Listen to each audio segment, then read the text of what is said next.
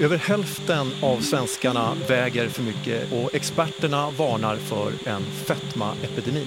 Socker har ju varit liksom min gossefilt som jag brukar säga. I sockret har jag ju funnit kärleken. Det räcker att vara lite överviktig för att risken att bli svårt sjuk i covid-19 ska öka rejält. Men i Sverige anses bara riktigt feta vara i riskgrupp. Jag skulle vilja nu att Folkhälsomyndigheten prioriterar upp fetma så att människor med fetma blir vaccinerade i fas 3. På en kvart berättar vi om Sveriges uteblivna strategi för den akuta fetmapandemin och om det nästintill omöjliga uppdraget att banta. Om du skärper till dig så går du ner i vikt. Det är inte så. Fetma är en kronisk sjukdom.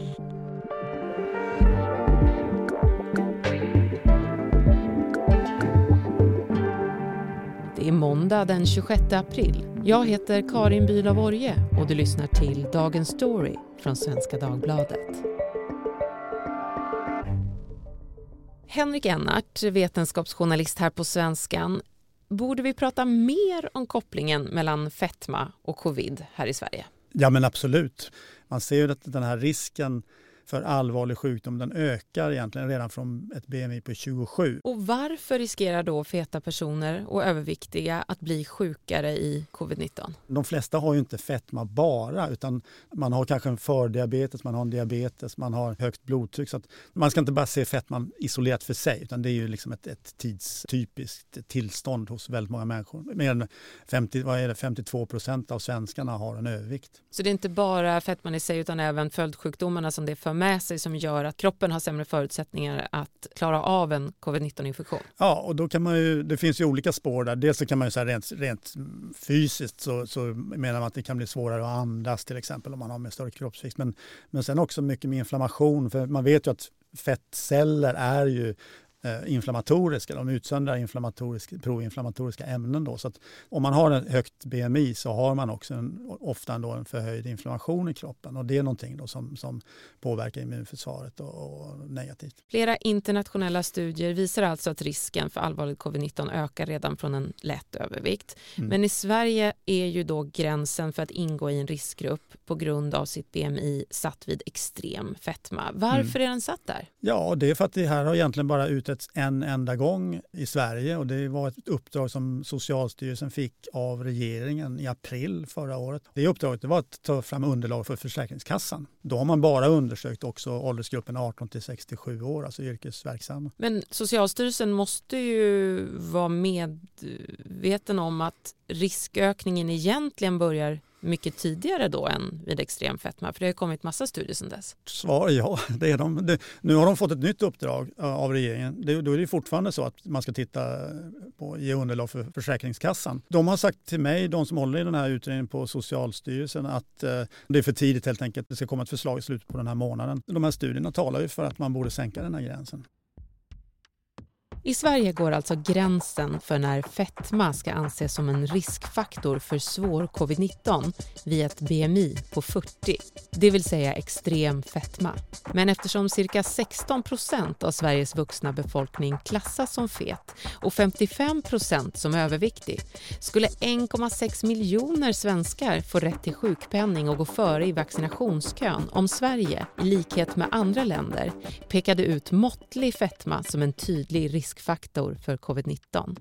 Men den riskgruppen skulle bli för stor och för kostsam. Vi är kanske för tjocka för en sån gränsdragning. Henrik, du har ju i flera år specialiserat dig på kost och hälsa. Du har skrivit flera böcker och även artikelserier om fetma och viktnedgång ur ett vetenskapligt eh, perspektiv. Så vi ska ta ett grepp här på fetma och övervikten i Sverige. Hur stort problem är det? Fetma är, det är faktiskt det stora hälsoproblemet idag. Om man hade reagerat lika mycket på fetmaepidemin som man gjort på covid-19 så hade hela världen stängt ner för länge sedan kan man säga. Det, det är globala hälsoproblem som har lyfts fram av alla internationella organisationer och Världshälsoorganisationen som liksom det stora hälsohotet idag. Det, det ligger bakom miljoner mil, dödsfall varje år helt enkelt. Och varför blir vi då bara fetare och fetare, även här i Sverige ska sägas? Det här har ju diskuterats väldigt mycket men man kan väl säga att de forskare som ägnar sig åt detta de är väl ganska överens. Historiskt fram till för bara några få år sedan så har vi miljoner år haft fördel av att kunna lägga på oss vikt. Idag är det ju så att vi är omgivna av mat 24-7 och då blir den här instinkten, den blir dödlig för oss själva. Då. Vi, vi riskerar att äta ihjäl oss helt enkelt. Och då har vi en mat som är superaptitlig. Då, att vi blir det är kombinationer av, av socker och fett och salt och allt det här som är extra belönande. Så det är alltså inte bara tillgången på mat utan även utbudet i sig, alltså typen av mat som produceras som är en stor anledning till att vi blir tjockare? Ja, jag, jag själv står på kö faktiskt för att lägga en sån här fMRI-kamera. Och, och, mm, vad är det då? Ja, men det, det ser ut som en stor donut och man, man gör en sån här brain scan. Och många forskare har gjort detta då, att man, man visar bilder då på till exempel en semla eller någonting, en kanelbulle. Och då ser man hur belö hjärnans belöningscentrum lyser upp då, kan man säga efteråt. Men om man håller fram en, en broccoli eller en selleri, då är det nästan liksom nersläckt. Va? Så att det, det är liksom en, belöningen i våra system av att titta på de här väldigt energirika eh, liksom livsmedelsprodukterna, den är extremt stark. Så att våra hjärnor eh, förstör våra försök att hålla vikt och gå ner i vikt? Ja, man brukar ju tala om det här lipostaten, alltså en slags vikttermostat då, som gör att om vi går ner i vikt, eh, det här har man sett till exempel på undersökningar på Biggest Loser i, i USA då, där, där man sett att så gott som alla då, några år efter att de gått ner kraftigt gått upp igen. Då. Och det här hänger helt enkelt ihop med att kroppen ställer in en trivselvikt och den vikten är ju då tyvärr ofta för hög. Så att om vi går ner under den då kämpar kroppen med alla medel för att vi ska gå upp igen. Och de som gått ner mycket i vikt de känner igen det att man, man känner sig frusen, man mår inte, alltså det, det känns lite kymigt sådär. Va? Och det, det är kroppens försök att gå upp i vikt. Gå ner i vikt var ju inte problemet. Problemet var ju att varje gång jag gick ner 10 kilo så gick jag upp 15. Måltidsersättningar, olika typer av drycker, olika typer av dieter. Industrin har tjänat massor med pengar på mig. När du går ner i vikt utsöndras alltså mer av hormonet grelin som gör dig hungrig och mindre av hormonet leptin som får dig att känna dig mätt. Leptin produceras just av dina fettceller och därför blir det svårare och svårare att känna dig mätt ju smalare du blir. Allt för att förhindra oss från att gå ner i vikt och för att vi ska komma tillbaka till kroppens inprogrammerade idealvikt. De här fettcellerna de är ju färdiga att lagra energi och om du sen bantar ner det då, då tummar du dem på energi men sen kan de väldigt snabbt svälla upp igen. Så frågan är, kan man justera sitt kroppstermostat så att man får en lägre trivselvikt? Det forskas mycket på det och eh, jag har ju intresserat mig mycket för tarmflora också. Det är ju ett spännande område. Och en av de fynd som har gjorts när det gäller tarmfloran som dessutom har prisbelönats det är ju att tarmfloran spelar en roll för vår, vår vikt men att den förändras långsammare än vår egen vikt. Så att när vi tror, vi har gått ner i vikt och vi tror att vi mår bra men vi har fortfarande tarmflora som kämpar för att vi ska gå upp i vikt. Det finns ju en nidbild av att överviktiga saknar viljestyrka och helt enkelt inte anstränger sig tillräckligt hårt för att gå ner i vikt. Men det är bevisligen inte riktigt så enkelt. Den forskning som finns visar väl snarast tvärtom att inga anstränger sig så mycket som de som är överviktiga och verkligen vill gå ner i vikt. De jobbar stenhårt för det. Va? Men de har väldigt mycket emot sig. Va? Det, och, och, det där är väl helt enkelt så att man måste förstå att det här är, det är inte så lätt så att det liksom är ett individuellt projekt alla gånger att gå ner i vikt. Många, många eh, överviktsforskare menar ju till och med att det inte heller är ett, ett eh, bra mål att gå ner i vikt utan det är ett viktigare mål att försöka leva sunt. Okej, okay, för det låter ju som att eh, om man har fetma då, då har man evolutionen emot sig, man har tarmfloran emot sig, man har belöningscentret i hjärnan emot sig. Kan man ens banta långsiktigt? Jag har väl kommit fram till det helt enkelt. Jag tror inte att man klarar det som enskild individ. Jag tror att man måste på något sätt titta på samhällelig nivå. Liksom att det, inte, det är inte rimligt att godis är billigare än eh, grönsaker och så här. Det, mm. det, Sverige har, om man jämför med en del andra länder så har vi ett rätt bra utbud faktiskt av grönsaker och frukt i butiken. Det har ändrats ganska mycket i Sverige men, men det finns fortfarande mycket att göra. Men nu när fetma faktiskt orsakar så många allvarliga följdsjukdomar och vi ser förhöjd risk när det gäller covid-19 vad gör myndigheter, politiker? Jag skulle säga att man gör ju nästan ingenting faktiskt. Man har ganska nyligen tillsatt en nationell samordnare för fysisk aktivitet men till skillnad från väldigt många andra länder i världen så har ju Sverige ingen strategi mot fetma fast Världshälsoorganisationen WHO har efterfrågat det i 20 år. I Sverige blir det väldigt mycket fokus på fysisk aktivitet men väldigt lite på mat. En av de mest akuta frågorna handlar ju om att tillgängliggöra fritidsaktiviteter för alla barn. När man pratar med politiker om det här skyfflar de alltid över det hela till fysisk aktivitet. Men man pratar inte om det här verkliga problemet. Handlingsplaner mot övervikt och fetma finns i vissa svenska regioner och landsting. Men utan en sån här nationell strategi i ryggen så blir de många gånger tandlösa.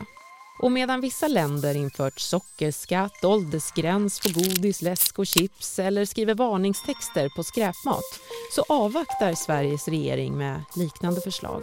Samtidigt så beskrivs just maten som nyckeln till att leva hälsosamt.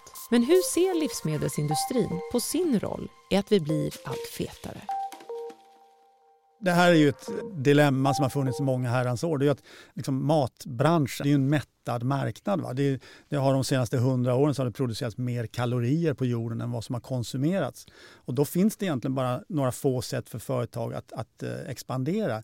Man kan genom aggressiv reklam fånga konsumenter från konkurrenter. Man kan försöka få konsumenten att äta mer. Eller så kan man förädla produkterna. Och de för, mest förädlade produkterna är ofta tyvärr de minst hälsosamma. Alltså processad mat? Ja, processad mat. Och, och sen, så är, sen säger många företag så här, eller det är ett vanligt argument från industrin, det är att ja, men vi, har ju, vi har jättemånga hälsosamma produkter men, men folk köper dem inte så mycket som de borde göra. Och då, då lägger man över ansvaret på, på, på konsumenten. Där. Men det, vi gör det, inte heller det, va? för vi gillar, Nej. vi triggas mm. mer Absolut. av processad mat. Absolut. Absolut, och man erbjuder då en mat som man vet är mer attraktiv det är svårt för marknaden och de enskilda företagen att, att uh, bryta det här och göra, ja, men, köp vår mat för den smakar inte lika gott. Va? Det, liksom, det kommer inte att vara ett särskilt lönsamt koncept, det företag kommer att försvinna. Det, nej, det låter inte särskilt nej, lukrativt. Nej, men, men det är kanske det som alla borde göra på något sätt, mm. på, ett, på ett slags kollektivt sätt. Jag får känslan av att vi sitter ombord på ett eh, X2000-tåg och är på väg rakt in liksom i en eh, bergvägg eller någonting. Ja, och vi slickar oss om munnen medan ja, vi sitter vad hemskt. Men om vi ska försöka avrunda det här i en lite mer positiv ton då. Finns det någon forskning, om vi blickar framåt i framtiden, där man har förhoppningar om att lösa fetmafrågan eller i alla fall underlätta för individer att kunna gå ner i vikt? Det som ju är hetast, en megatrend nu inom forskningen, det är ju det som man brukar kalla individuell nutrition. Då, att man, man individanpassar mycket mer än idag. Och det, där, det finns ju mer än tusen olika dieter och det varenda år så kommer nya dietböcker och så här.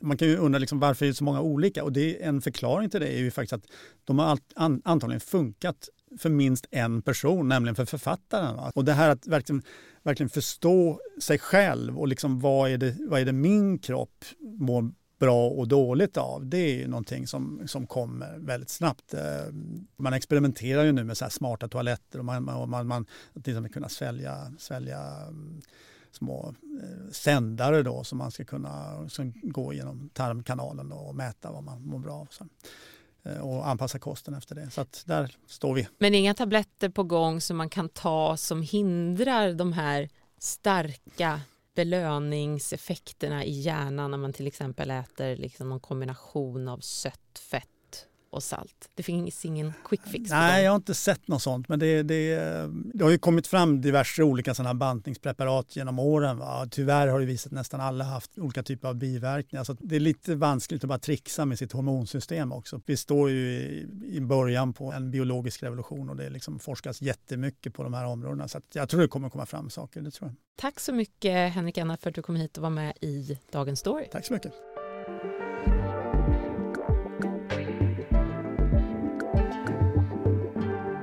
Vi som gjorde programmet idag var producent Siri Hill, redaktör Maria Gelmini och jag heter Karin Bylov Orje.